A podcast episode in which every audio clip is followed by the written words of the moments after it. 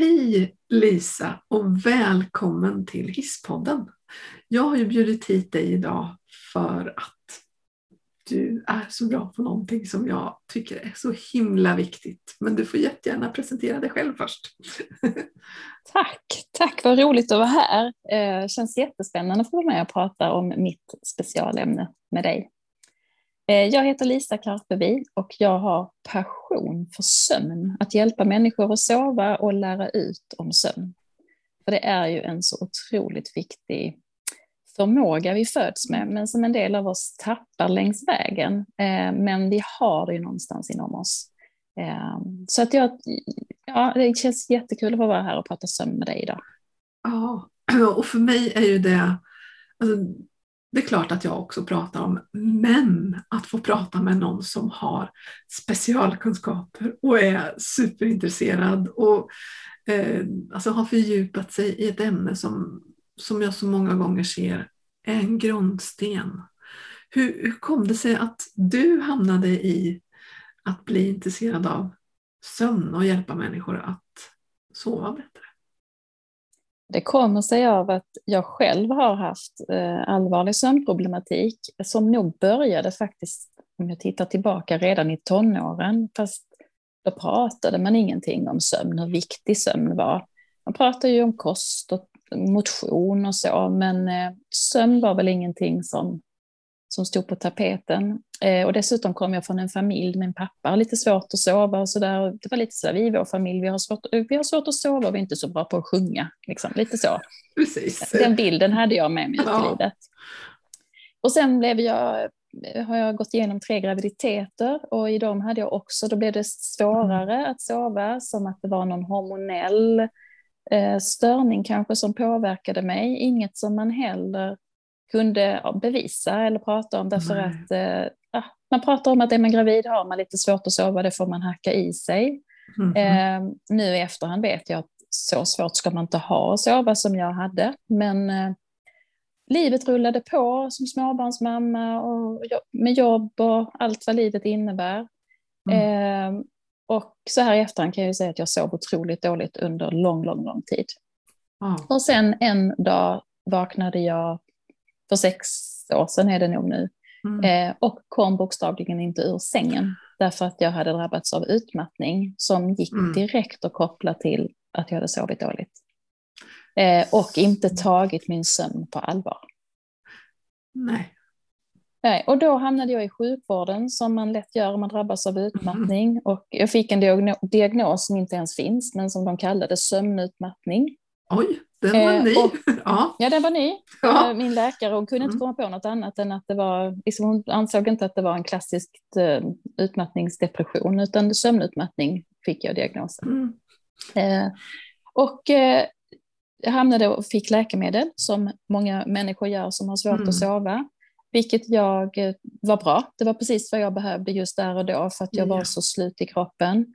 Eh, men däremot så efter de där läkemedlen så hände inte så mycket mer. För att eh, den läkaren jag hade kommit till, hon hade inget annat att rekommendera än att jag skulle äta mediciner.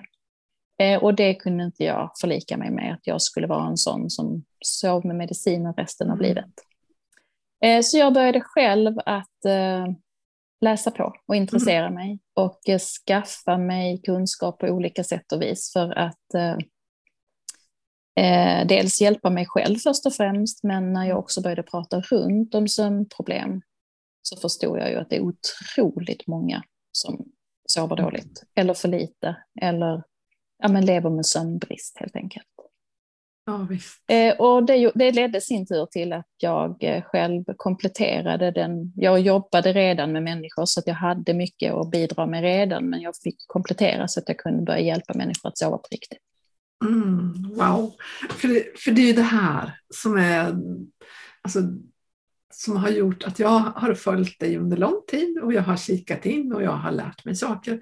Därför att du har fördjupat dig, du har en specialkunskap. För det här är ju inte, det var ju precis som du sa, det här med goda råd, att alltså, man får hacka i sig det lite att man sover dåligt i vissa lägen. Och sen så säger du någonting helt annat att nej men så behöver det inte vara. Och mm. alltså, berätta mer, jag, jag blir ju det här är ju som guld att få lyssna på. ja, men alltså man säger ju att 75 procent ungefär av Sveriges befol vuxna befolkning säger sig sova dåligt ibland. Mm. Eh, och det tänker jag så att ja, det är inte så konstigt att vi sover dåligt ibland. Vi kan ha haft en dålig dag, vi kan vara stressade, mm. vi kan vara oroliga för någon i vår omgivning eller för oss själva. Eller, alltså att sova dåligt ibland, det är inte, inget märkligt med det. Men 40 procent av Sveriges befolkning eh, anser sig ha sömnproblem. Mm. Eh, och det tycker jag är ganska hög siffra. Eh, det är ju ett folkhälsoproblem då, för att, för att mm anses ha ett problem med sömnen så har man sovit dåligt i minst en månad. För man säger att en månads variation i livet kan, det kan vi väl råka ut för. Mm. Men efter fyra veckors dålig sömn, då riskerar vi ju både vår hälsa och, och vårt... Eh, alltså det, det, det, påverkar oss mycket om vi sover dåligt. Mm. Och dessutom så är ju okunskapen väldigt hög om varför vi sover och vad vi kan göra åt det. Mm. Eh, och det behöver, som jag sa då, inte vara så, utan vi kan ju, även om vi hamnar i dålig sömn ibland, så kan vi lära oss verktyg för att ta oss därifrån. Och det är ju det som är ett av mina, eh, liksom det är ju det jag jobbar med idag, att hjälpa ja. människor. Och sen har vi de 10-11 procenten som lider av det som heter insomni, alltså som har mm. sömnlöshet, som av, av olika skäl har utvecklat sömnlöshet. Eh, och det är en diagnos inom sjukvården ja. eh, insomni. Men jag jobbar ju även med att hjälpa insomniker att sova. För jag är själv, mm. jag gick med min sömnlöshet så länge så att jag är idag kronisk insomniker. Jag sover dåligt i perioder. Eh, mm. Därför att det är ungefär som de som utvecklar magsår eller migrän eller ja, men ja. när vi hamnar i olika situationer så säger kroppen ifrån. Mm. Eh, men det som jag har lärt mig med det, är ju att hur ska jag bryta mönstret? Och först och främst mm. hur ska jag vara så vaksam så att jag inser att nu är jag där, nu behöver jag bryta och förändra och göra någon skillnad. Och det här, det är ju det som är kruxet tänker jag, att, att få hjälp att upptäcka och veta vad är varningssignalen. Sen sa du ju alldeles nyss att ja, men, du har en verktygslåda, du har någonting som du kan erbjuda för eh, att motverka det här. Men jag tänker om man skulle berätta för de allra flesta som, som in, faktiskt inte vet. Alltså, vad är det man ska vara observant på? Mm. Alltså, så här är det att vi har ett sömnbehov. Alla människor har ett sömnbehov. Mm. Eh, därför att sömnen har som eh, uppgift att dels eh, få oss att vila och återhämta mm. och bygga upp energi för nästkommande dag. Eh, så det är ett, en jätteviktig uppgift sömnen mm. har. En annan uppgift sömnen har är att stärka vårt immunförsvar. Eh, vi bygger upp våra eller vi, heter det, tillväxthormoner och andra mm. hormoner som, som stärker oss frisätts under natten, vilket mm. är jätteviktigt. Och sen hanterar vi allt det vi har upplevt dagtid, det kognitiva, det vi har sett, det vi har känt, det vi har tänkt och det vi har upplevt som ska bli till minnen i hjärnan. Eh, och också hjälpa oss att lösa konflikter, eller vi löser ju inte konflikter medan vi sover, men vi be bearbetar våra tankar och känslor medan mm. vi sover så att vi kan fungera tillsammans med andra människor. Och för att allt det här ska funka så behöver vi någonstans mellan sex och nio timmars sömn.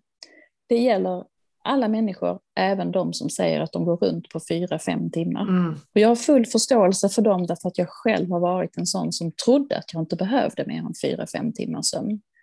Eh, men för att alla de här funktionerna ska fungera så visar alla studier och all forskning att vi behöver någonstans mellan sex och nio timmars sömn.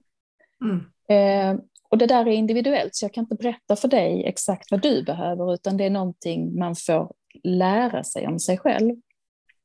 Men om man då ska titta på när, när sover jag för lite? Och då mm. säger man att antingen så har man två timmar mindre sömn än ens basbehov. Så att om man är en ja. sån som har behov av sex timmars sömn, då sover man bara fyra timmar. Mm. Och, och är man en som har nio timmar, då sover man sju timmar.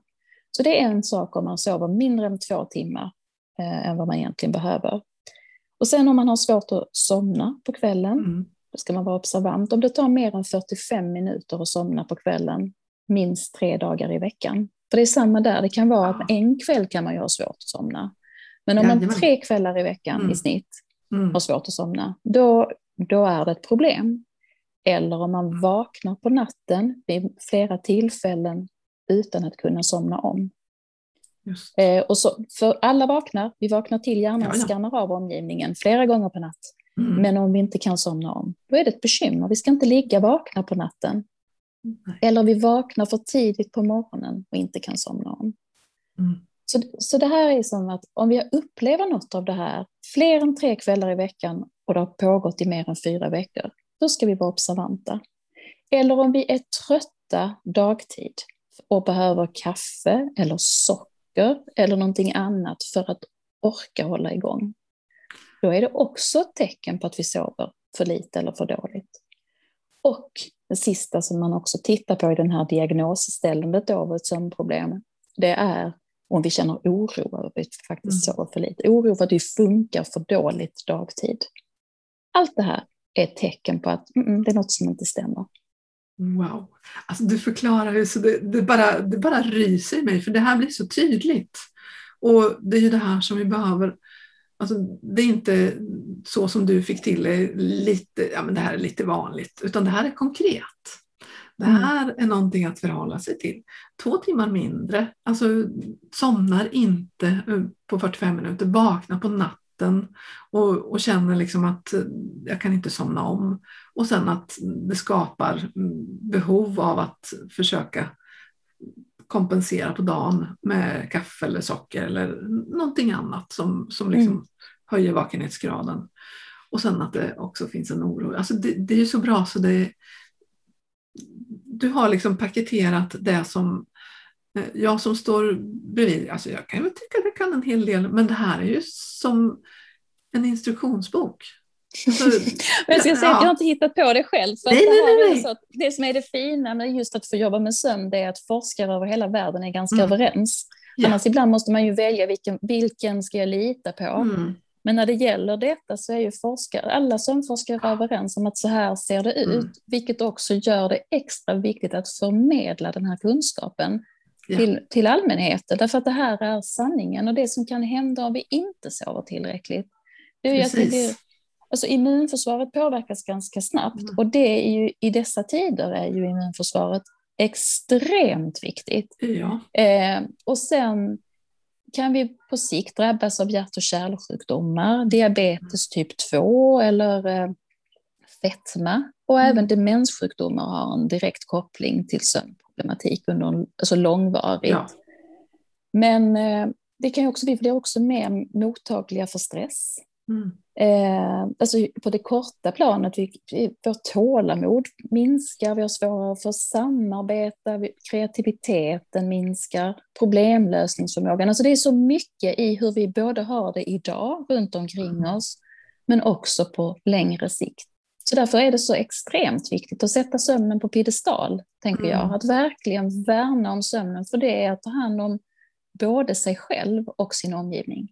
Ja visst, ja, för det, det är som du säger, sömnbrist och tålamod. Eh, vad ställer det till med i relation mm. till andra och hur tänker jag om mig själv?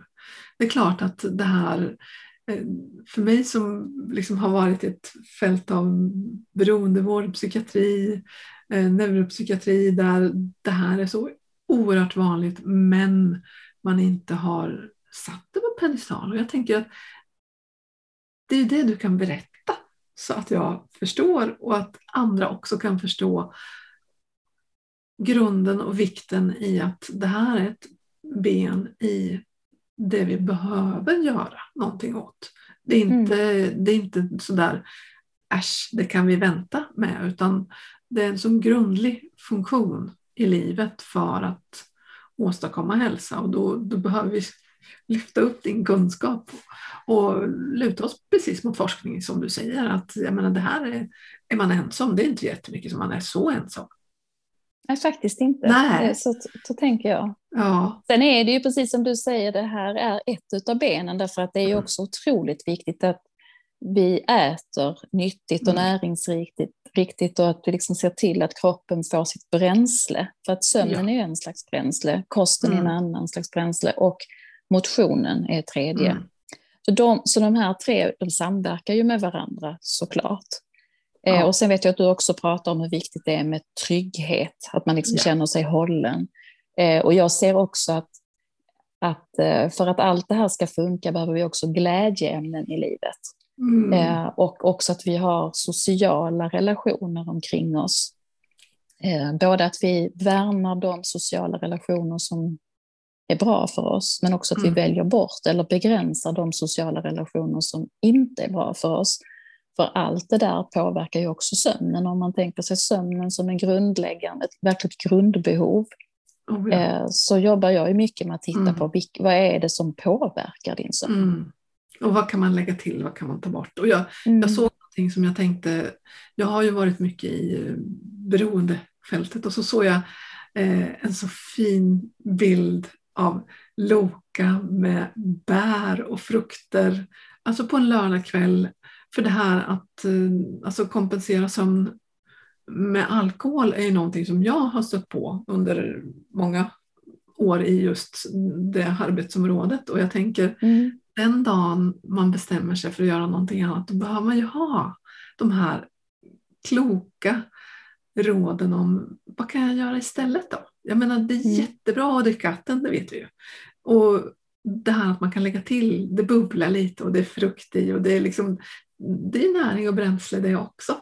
Men det ger ju ingen påverkan på sömnen. Nej. Nej. Eh, och det här, den frågan just när det gäller alkohol eh, jobbar jag väldigt mycket med med mina klienter därför att det är mm. många mm. människor som känner att ja, men jag mår ganska, jag blir, och det blir man, blir lite avslappnad av mm. alkohol. Det kan kännas lite men sådär fredag kväll att det kan vara lite skönt att ta ett glas vin eller så. Och jag är ingen eh, absolutist eller motståndare till det, Nej. men jag ser hur, eh, om man redan är stressad, om man mm. har ett högt stresspåslag i kroppen, eh, så jag brukar mäta det här med en slags elektroder som jag använder i min kartläggning och då kan man se att bara ett enda glas vin eh, gör att återhämtningsförmågan påverkas väldigt negativt. Och har man redan hög stress så tar man det här vinet och känner att ja, men nu mår jag lite bättre. Mm. Och sen pulsen går ju inte ner. Eh, alltså man har högre puls, ämnesomsättningen påverkas. Det är så mycket mm. som påverkas negativt av alkoholen, även om man känner sig avslappnad. Och mm. det påverkar sömnen väldigt, väldigt mycket. Eh, och så själv så jag, eh, jag, jag, har aldrig varit någon stor förbrukare av alkohol, men när jag själv insåg att jag ska verkligen värna om det här, så under en lång period så drack jag ingenting överhuvudtaget. Och det var en av vändningarna mm. för mig, att jag eh, faktiskt valde bort det stressmomentet som alkoholen innebär. Mm. Nu idag kan jag absolut dricka, men precis som du pratar om att jag la ut på mina sociala medier ett glas med med, med Loka-vatten. Mm. Eh, för mig idag så är det precis lika gott att dricka ett glas Loka med lite blåbär och granatäpple och jag påverkas ingenting negativt överhuvudtaget i sömnen. Nej, och det är det här som vi behöver prata om men också ge fakta utan. Och det här är så vänligt och inte dömande på något sätt utan det förklarar, det är fakta bakom. Och, alltså, för mig som har jobbat länge med beroende och det här när man vet rekyleffekten bara mm. av, alltså i oro och ångest eh, av lite alkohol. Jag menar det här mm. lugnande, det är liksom det första. Sen så, så, så, ska det ju processas och man sover sämre och det kommer en rekyl. Och, ja. och den får man ju inte av vatten. Nej, precis. Och det som, mm. som jag, nu är jag inte superkunnig, du kan mycket mm. mer än jag om detta med alkohol och så, men det som jag förstår det som att när det liksom går ur kroppen så skapas mm. det ett abstinens och det är väl då man drabbas av ångesten, men det är också då man vaknar upp och då kanske det är precis vid, mitt i natten när man Ja. Eh, det börjar bli dagsljus till exempel utifrån, som dagsljuset påverkar vår sömn väldigt mycket. Eh, och om det då dels är ett, ett abstinens efter alkoholen och där, samtidigt dagsljus, mm. då ökar ju stressen i kroppen och så kan det bli svårt att somna om. Så att det, allt mm. hänger ju ihop, tänker jag, i det här. Ja visst, och det här med ljus, alltså, det är ju sånt där som, alltså, jag som inte kan så mycket som du om sömn, alltså, det här är ju någonting som ändå har pratats mycket mera om. Alltså, det här som vi sitter framför nu, en dator till exempel, och det här med blått ljus och alltså, dagsljus och mörker och att få, få solsken om dagarna. Och, eh, mm. Kan du berätta något mer om det? Alltså, mm. Nyfiken ju, Så vi, är jag. Vi har, ju, vi har ju fantastiska hormonsystem i kroppen som hanterar i princip alla våra organ och funktioner. Och ett av de här hormonen som kroppen tillverkar heter melatonin. Det är ett eh, lugn och rohormon mm. som, som eh, byggs upp dagtid för att frisättas på kvällen. Eh, och förr i tiden när vi inte hade någon elektricitet så frisattes melatoninet vid skymningen. Då, liksom då, när, när mm. solen gick ner och det började bli mörkare, då satt, började kroppen pumpa ut melatonin i kroppen och så blev vi naturligt trötta och så somnade vi så småningom. Eh, sen så kom ju elektriciteten och ställde till det här lite grann därför att alla våra lampor innehåller ju också ljus. Mm. Eh, så precis som dagsljuset så påverkas vi av våra lampor. Men eh, i alla fall så då har vi det här lugn och ro-hormonet och sen har vi kortisol som är ett stresshormon. Vi har ju fler stresshormon, adrenalin mm. och noradrenalin. Men om man tittar på kortisolet så eh, är det väldigt lågt på kvällen när melatoninet är som högst. Mm. Och sen så någon gång vid fyra på morgonen så börjar kortisolet i kroppen att frisättas. Ungefär samtidigt då som melatoninet minskar mm. i omfattning. Mm. Eh, och det här är helt fantastiskt, därför att när kortisolet frisätts så får vi lite mer energi och så ökar kroppstemperaturen. Sakta, sakta, sakta så att vi någon gång när, när eh, gryningen kommer så ska vi vara pigga och kunna gå ur sängen utan att behöva ligga och snosa. Eh, men har vi då så som vårt liv ser ut idag så har vi, är vi ju lite mer stressade än vad vi är skapade för att vara, vilket gör att vi har ett naturligt kortisolpåslag. Många av oss ligger lite högre på kortisol än vad vi mm. egentligen skapade för. Mm. Så att vi har inte så lågt kortisol som vi hade från liksom då, långt tillbaka när vi levde på savannen med ljuset och mörkret och sådär. Eh, och, och eh, det gör att när dagsljuset kommer in på morgonen så slås vi av det här eh, som påverkar melatoninets frisättning och då samtidigt som kortisolet ökar så kan vi bli pigga därför att vi har för mycket ja. kortisol och det kommer in melatonin eller ljus. ljus. Mm. Eh, och det här, så det här, är liksom, det här går hand i hand med dygnsrytmen och den påverkas då av blåljus, pratar man ju mycket om, det kan man ju läsa på löpsedlarna och så, att nu är det eh, blå, tänk på blåljus ifrån era skärmar, precis som du sa, datorer, mm. telefoner eh, och tv sänder också ut blåljus. Och blåljus är också dagsljus, det ljuset som ja. kommer från solen är också blåljus, så blåljus är också positivt. Men sitter vi länge vid skärmen på kvällen så får vi i oss blåljus länge, får i oss det här ljuset, så då mm. vet mm. inte kroppen när det är dags att frisätta melatonin. Så vi rubbar hela dygnsrytmen av att vi tittar på skärm. Så min rekommendation är att stänga av alla skärmar en timme innan du ska gå och lägga dig. Mm. 90 minuter om du har ett sömnproblem så att du verkligen hinner få bort det här ljusets påverkan på melatoninets frisättning. Mm.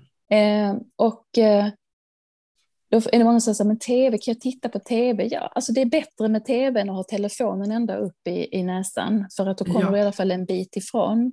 Men telefonen har vi ju många av oss också med in i sovrummet och kanske tittar mm. på klockan mitt i natten och då får vi tag i det där ljuset som ljuset, påverkar ja. melatoninet. Ja, som Så det här ljuset mm. är supermycket viktigare än man, man tror.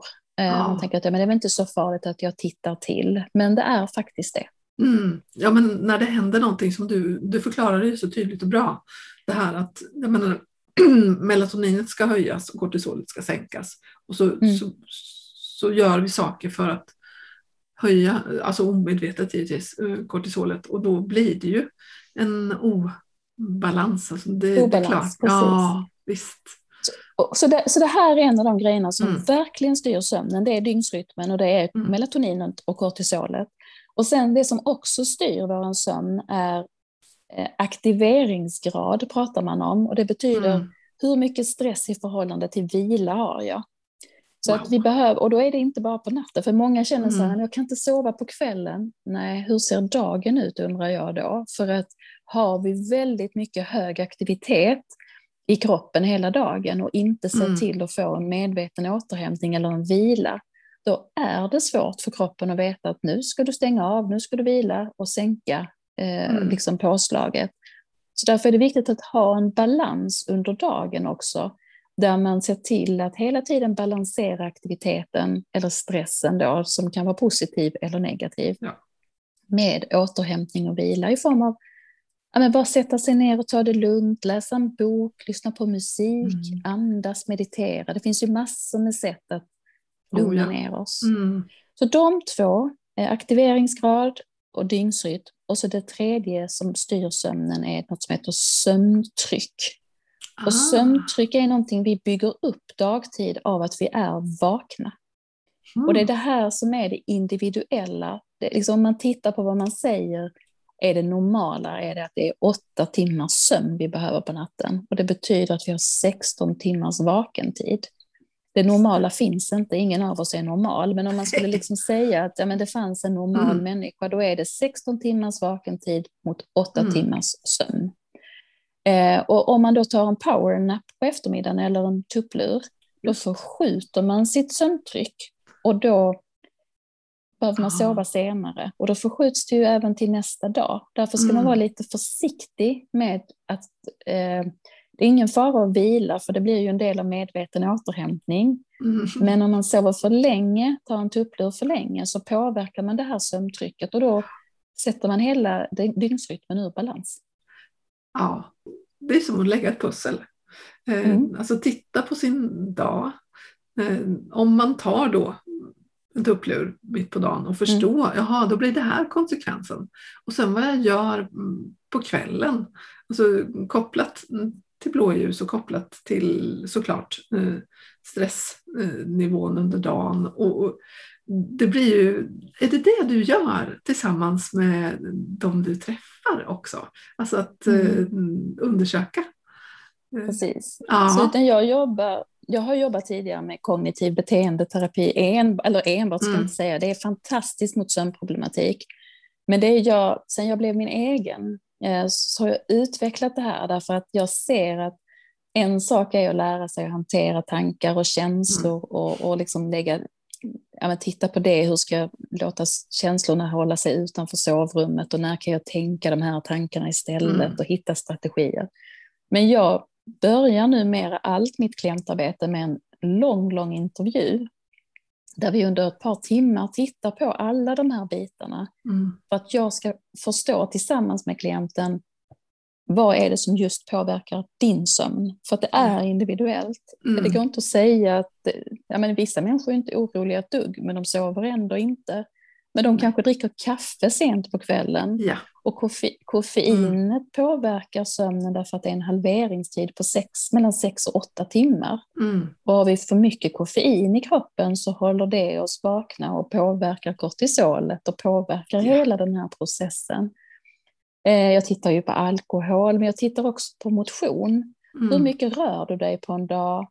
Eh, och vilken tid rör du dig? Ja. Tränar du för sent på kvällen, ja då har du ett påslag av adrenalin och en massa Mm. endorfiner. Och, då är det ju, och kanske hela ämnesomsättningen är igång och då är det ju jättesvårt för kroppen att somna.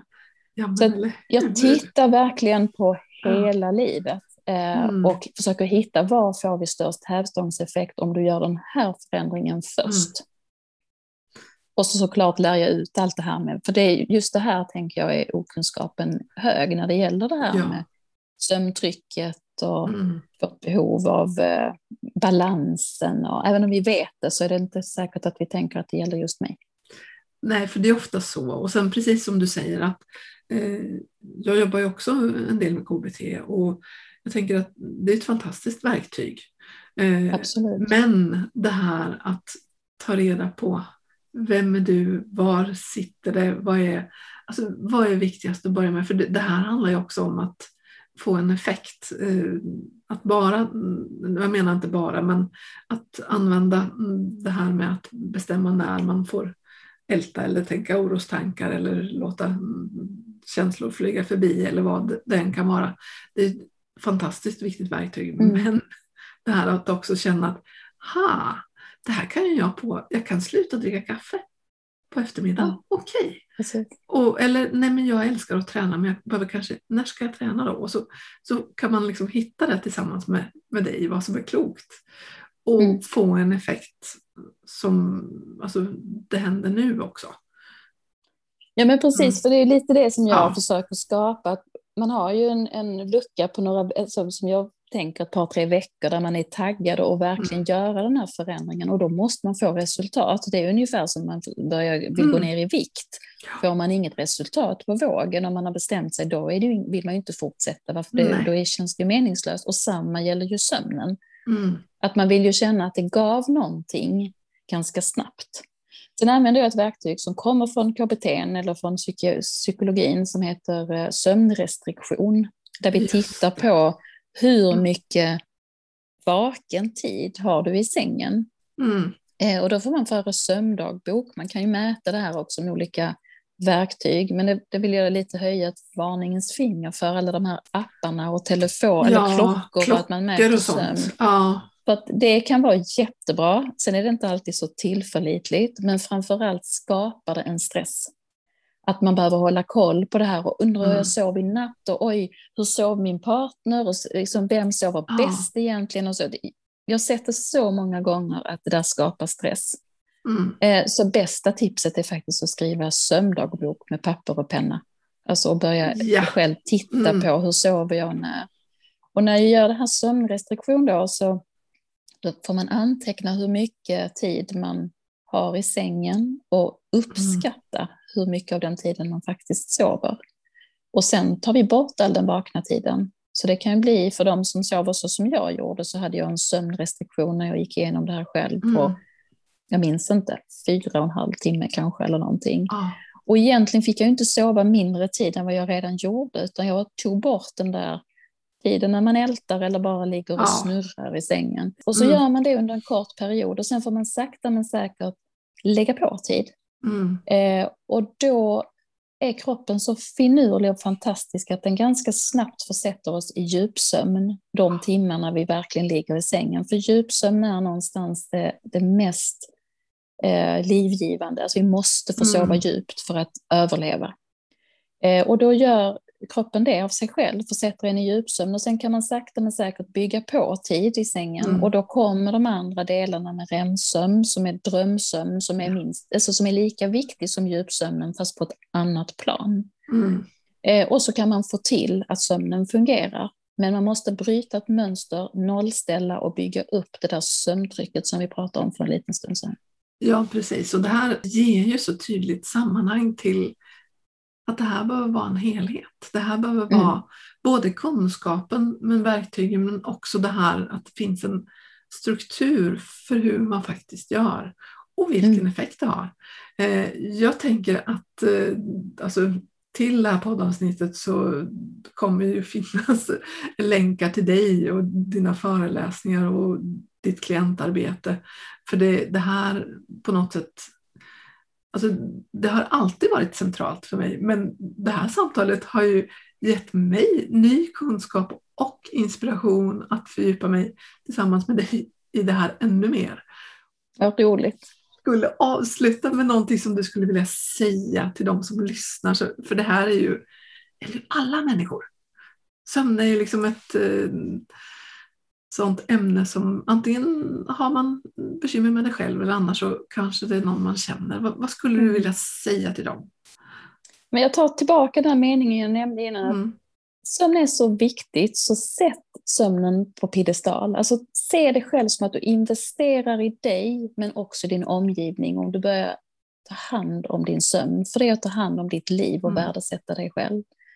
Och börja föra sömndagbok. Du behöver, alltså jag finns ju och det är jättefint att du vill länka till mig. Eh, men du kan göra ganska mycket på egen hand genom att först och främst erkänna mm. att jag sover nog inte så mycket som jag borde. Och börja titta på din sömn genom till exempel att skriva dagbok. Okej, när jag drack kaffe igår då sov jag dåligt idag. Och hoppsan, jag tränade visst klockan 22 till 23, kanske lite sent, men Oj, mm. den natten sov jag dåligt. Börja titta på vad kan det vara som påverkar, för alla människor föddes med att kunna sova. Vi kunde det alla när vi var barn och den förmågan kan vi återerövra. Men det krävs lite jobb. Det är inte gjort i en handvändning. Men det går och när man väl börjar sova och har haft sömnlöshet länge så får man tillbaka livet. Man, ja. ser färger, man ser färger man inte har sett på länge och man får uppleva... Nej, men livet får ju en ny dimension. Och jag pratar ju av egen erfarenhet. Jag vet hur mm. fantastiskt mm. det är att få börja sova. Så upp med sömnen, högt upp på priolistan. Ja, och alltså, för mig har det varit en gåva att få ha dig som gäst, för det här har gett mig kunskap och ett nytt engagemang för att tillsammans med dig driva den här frågan, för det behövs. Vi behöver kunskapen och vi behöver ha experter, men vi behöver också ta fatt på oss själva. Så tack mm. snälla Lisa för att du var med. Tack själv, det var jättekul att få vara här.